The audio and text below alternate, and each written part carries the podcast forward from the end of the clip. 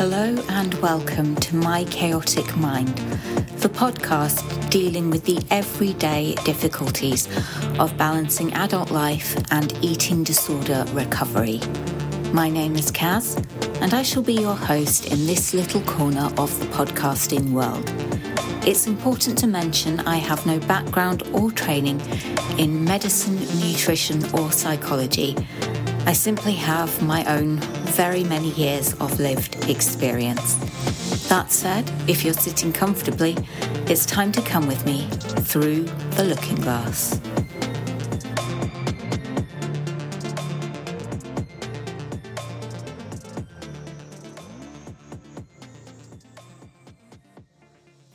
Good morning, or afternoon, or evening, or whatever time it is that you're listening to this. I'm thankful that my rant in the last episode around the subject of New Year and diet culture hasn't put you off. Today, I'm going to be discussing another somewhat seasonal but far less controversial topic. In this episode, I will be discussing my compulsive exercise and some aspects to do with restrictive eating. I'll do my best to keep the specifics vague, but there are times when I will need to go into slightly more detail. Please consider this a trigger warning and whether or not you should continue listening to this episode. When I talk about sickness and illness today, I'm referring to physical illnesses such as short term infections or injuries which are not life changingly serious. I feel it's important to state this from the outset, as much of what I say may not be applicable to more serious or long term conditions. Certainly in Britain, the colder weather of the winter months encourages the spread of illnesses. Colds are rife, and I don't know about you, but I seem to be much more unwell with them since I hit my 20s than I ever was as a child. I tell myself that it's just a cold as I make headway into my second box of tissues, head thumping, throat scratching, and my brain feeling as though it lacks the capacity to do anything more than the most basic of functions. A prime example of dismissing my cold as nothing, I should be able to carry on as normal. I think that as a society, we're conditioned to think this way, the figurative British stiff upper lip now becoming a reality for many since the advent of Botox. I have spent the majority of my working life in the retail sector, something I fell into by accident. There is a strong work ethic within this area, and you're expected to drag yourself into work unless you are quite literally dying. I can only speak from my own experience, but when I've been off sick, I've had to endure daily phone calls to ask when I will be returning to work. As someone with an eating disorder, this made me extremely anxious, not to mention feeling guilty. Yes, I actually felt guilty for being unwell, and this made me scared to go out or use social media in case I was accused of pulling a sickie something which, for the record, I've never done. It saddens me that many people, eating disordered or not, feel guilty for being unwell, whether physically or mentally. It isn't wrong to be ill. I would argue that people who stay off work are doing the right thing. It reduces the chances of passing things on to colleagues, thus resulting in more absences. It's a pity many companies do not take this view, instead, seeming to care only about staffing numbers. The work life balance in the UK is, for the most part, hugely weighted in favour of work. There is a stoicism to British society in general. We just have to get on with things. I know every member of my family has a tendency to try to ignore the inconvenience of illness and to try to plough on regardless. Of course, there are people who will phone in sick when they just fancy a day off. Ironically, they are unlikely to give it a second thought, whilst those who are genuine may be dreading making the call to say they won't be in, agonising over the fact that they have let their team, their manager, their company down.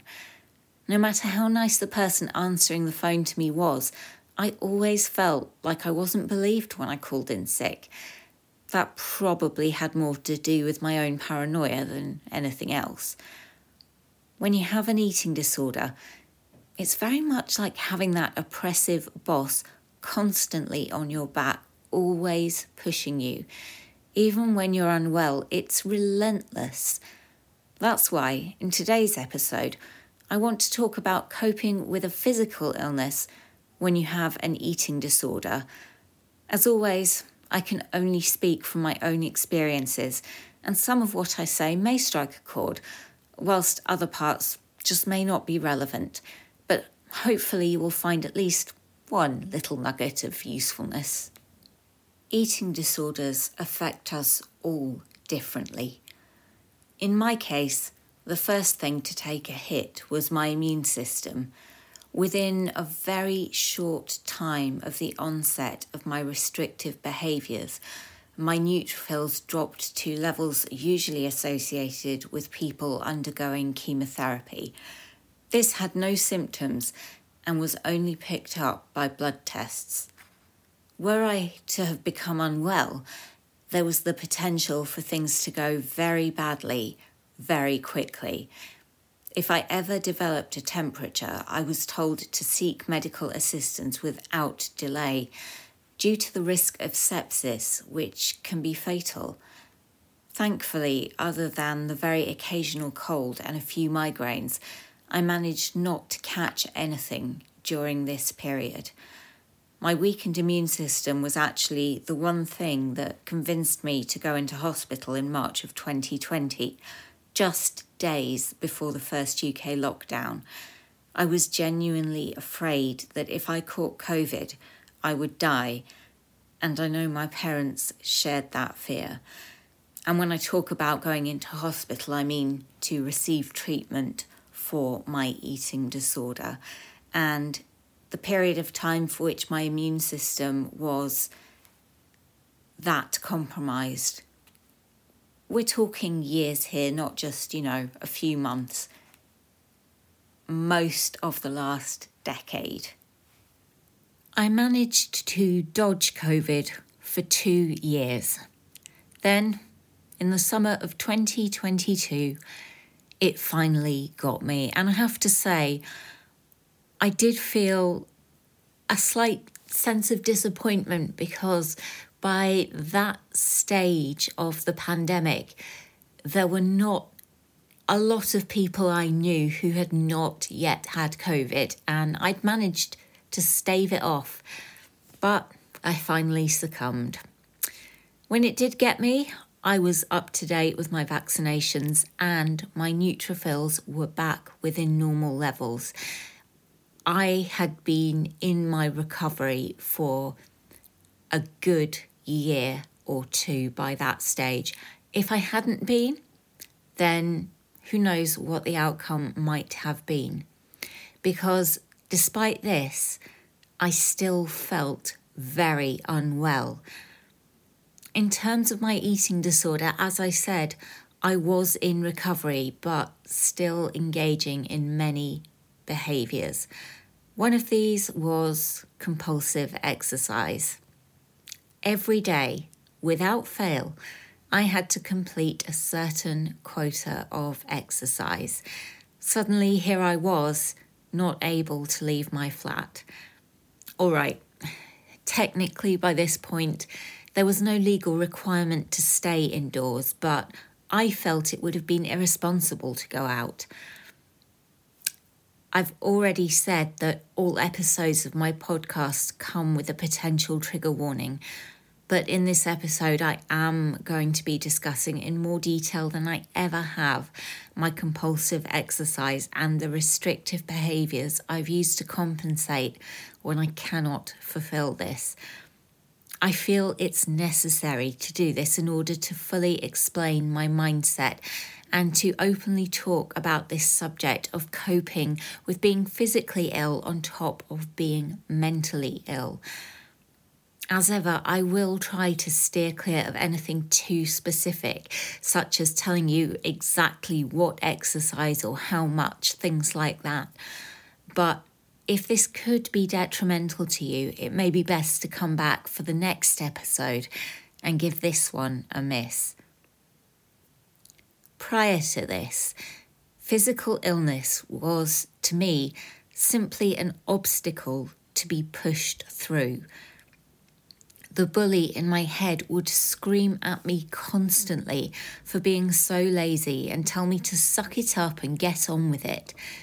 This time, it was different. I suppose I could have gone out before dawn or after dusk when the streets would be quieter, but from a personal safety aspect, it wouldn't have been a sensible decision. It wasn't simply my sense of responsibility to not infect others which kept me from going out and exercising.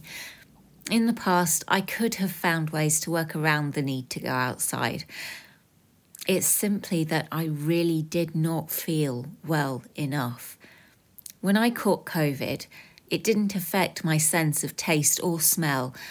I didn't have a cough and had no shortness of breath. What I did have was a raging sore throat, a constant headache, aching muscles, and bone deep fatigue. Trying to get myself up first thing in the morning or to keep myself awake until after dark would have been an extremely difficult task. For the first time since I relapsed, I found myself actually listening to my body, but believe me, this did not come easily to me. Now, rationally, I know that one day or even one week without my usual exercise routine will have no lasting impact on my weight. Even professional athletes have time off. Without rest days, the body has no time to recover from the stress and impact of exercise. This can result in fatigue, not to mention injuries. You don't have to be doing high impact forms of exercise in order to sustain injuries if you are over exercising. Almost every day without fail, I have exercised ridiculous amounts. I have gone out in high winds, torrential rain, and ankle deep snow. I have tiptoed along icy pavements and tramped through mud. This was not fun. I felt I had no choice and dragged myself out in all weathers to try to pacify the voice in my head. My anorexia tells me that without this exercise, I cannot eat. This doesn't mean that if I don't exercise, I don't eat, and I will be coming back to this. If you are someone who also struggles with compulsive exercise, it will come as no surprise that on days where I was physically unwell, the drive to exercise did not diminish. So many times I have tried to force myself to exercise, having to give up quickly because of how much worse it made me feel.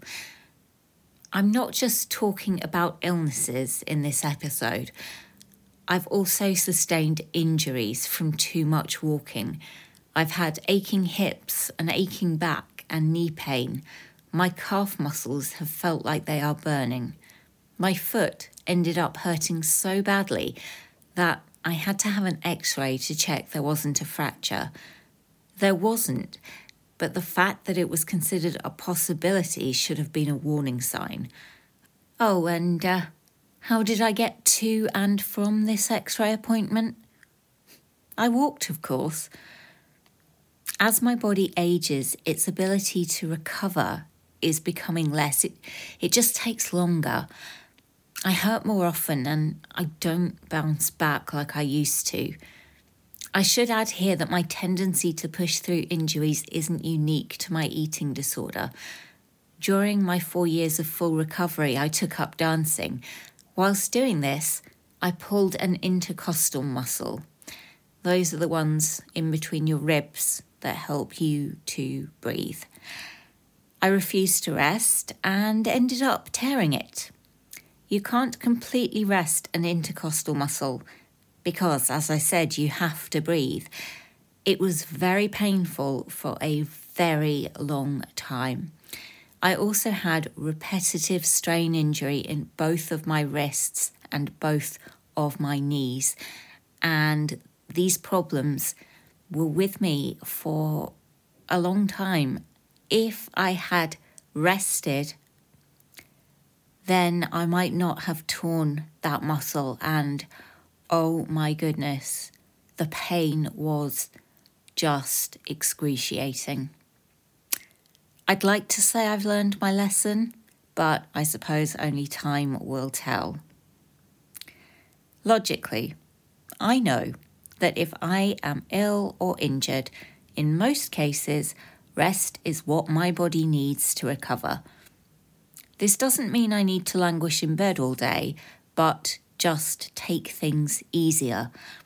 Not engage in forms of exercise, strenuous or not, which I know are ultimately going to leave me feeling worse physically and burn up resources that my body could be using to fight whatever it needs to or repair whatever it needs to. The issue for me is that doing this leaves me feeling so much worse mentally. If I can't or don't do my exercise, I start to get agitated and twitchy. Even now, this is a part of my recovery I still battle almost daily.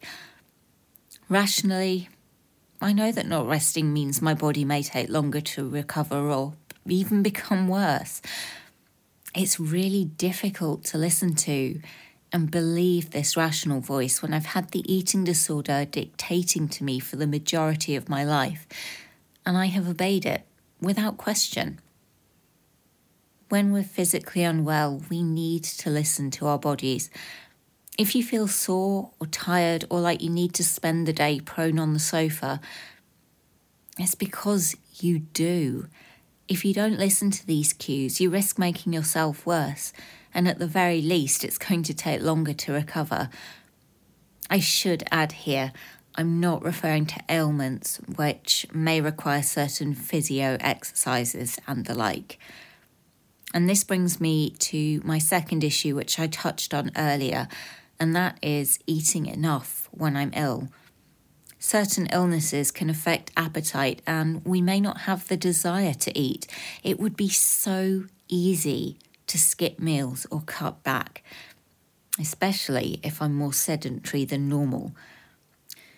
My eating disorder will use the fact that I'm not exercising to justify why I should consume less. Whilst I have these thoughts, I ensure that I go against them. I eat what I'm meant to eat, even if it takes me four hours to eat a yogurt because I have to keep going and lying down or because I feel so sick.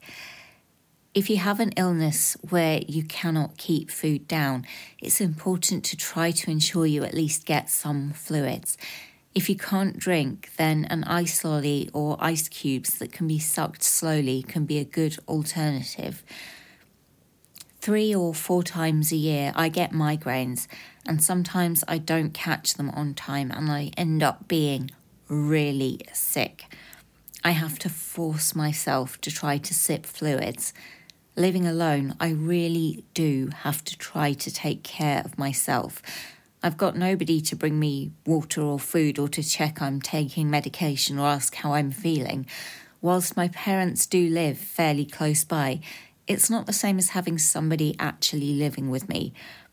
I have nobody to reassure me that it's okay to rest or okay to eat, so I have to reassure myself. Our bodies need fuel in order to fight an illness or to repair any damage. If we don't provide the right fuel or enough of it, then it's going to take far longer to recover.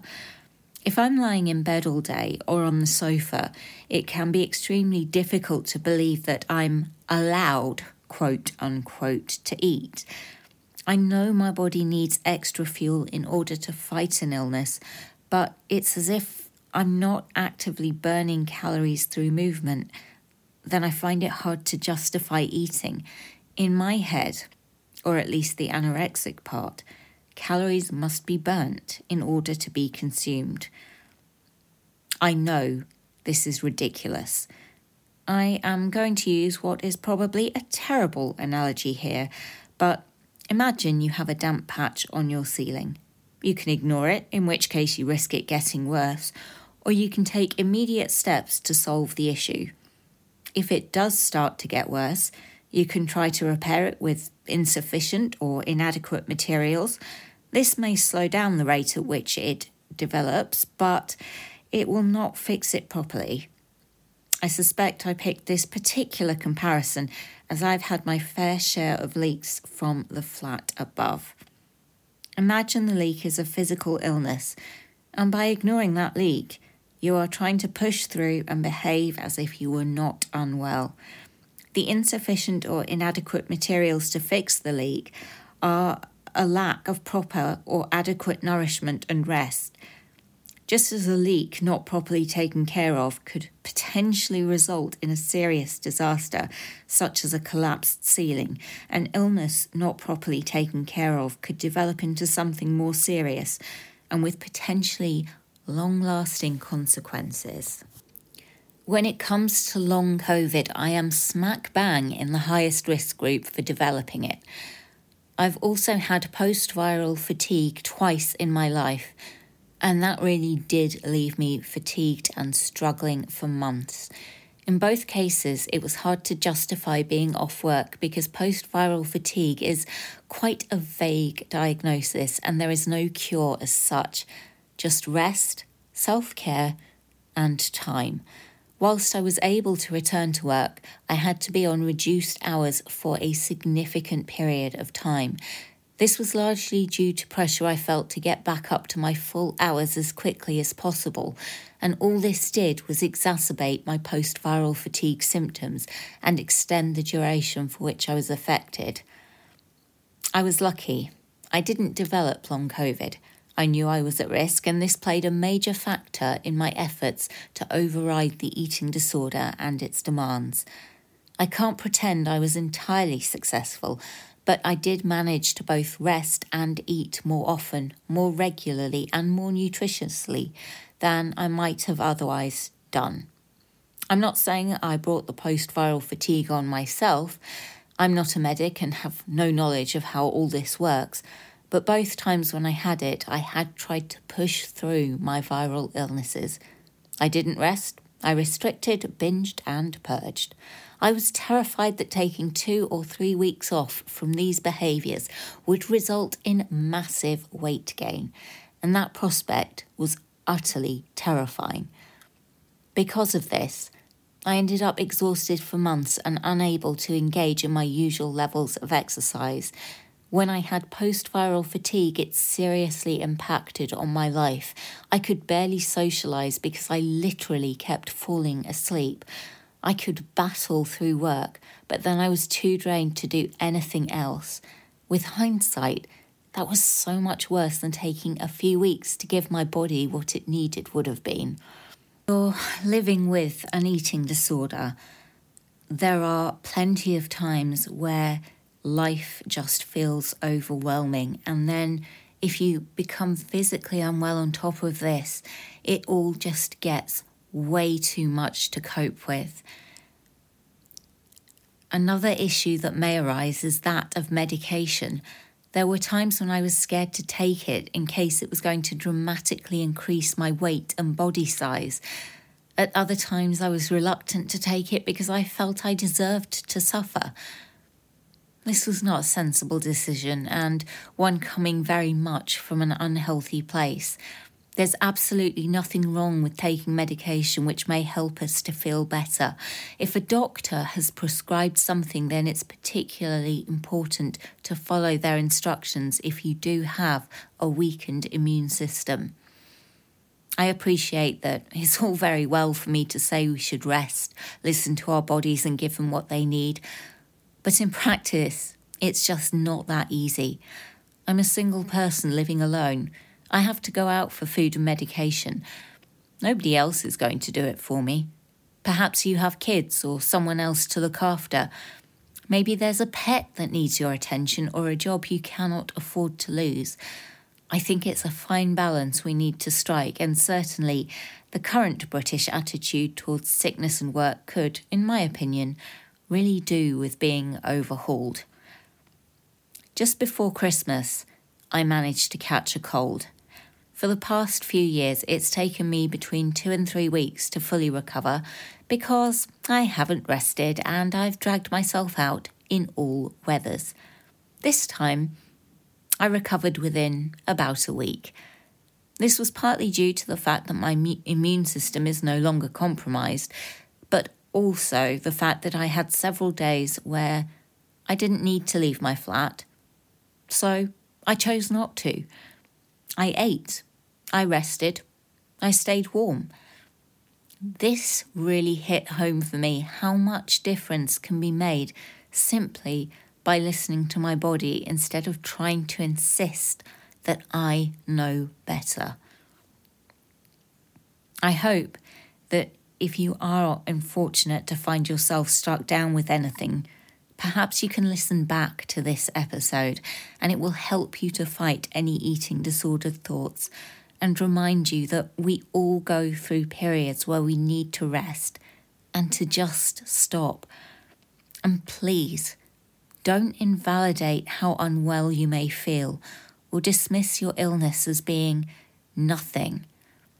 Like I did earlier, as I mentioned, when I talked about having just a cold. If you're at all worried or things are dragging on longer than they should, please seek medical advice. It's what GPs are there for. Take each day at a time. Prioritizing your physical recovery in the short term is far more beneficial than prioritizing your eating disorder. And if you're the friend, loved one, or family member of someone who's struggling with an eating disorder, it's worth bearing in mind that when that person does develop a physical illness, it may affect them much more than it would affect you and take them much longer to recover than somebody who is at full health. Most of the people I've met who have eating disorders really struggle to admit when they're feeling ill. So, if somebody in your life has an eating disorder and they tell you they feel unwell, then it means they really do feel unwell. It can be extremely difficult for people with eating disorders to even admit that we feel unwell. And it's really important not to dismiss it if somebody does tell you they're not feeling up to something whilst you yourself might be able to push through and attend a social occasion or an event that's been planned for quite some time, it just might not be possible for the person with the eating disorder to do that. Their body is not going to be as resilient, and you don't have to be severely underweight to have your physical health impacted by your eating disorder. Anorexia is not the only eating disorder out there. There are so many, and they affect everybody in multiple different ways. All you can do is try your best to look after yourself in whatever ways you can.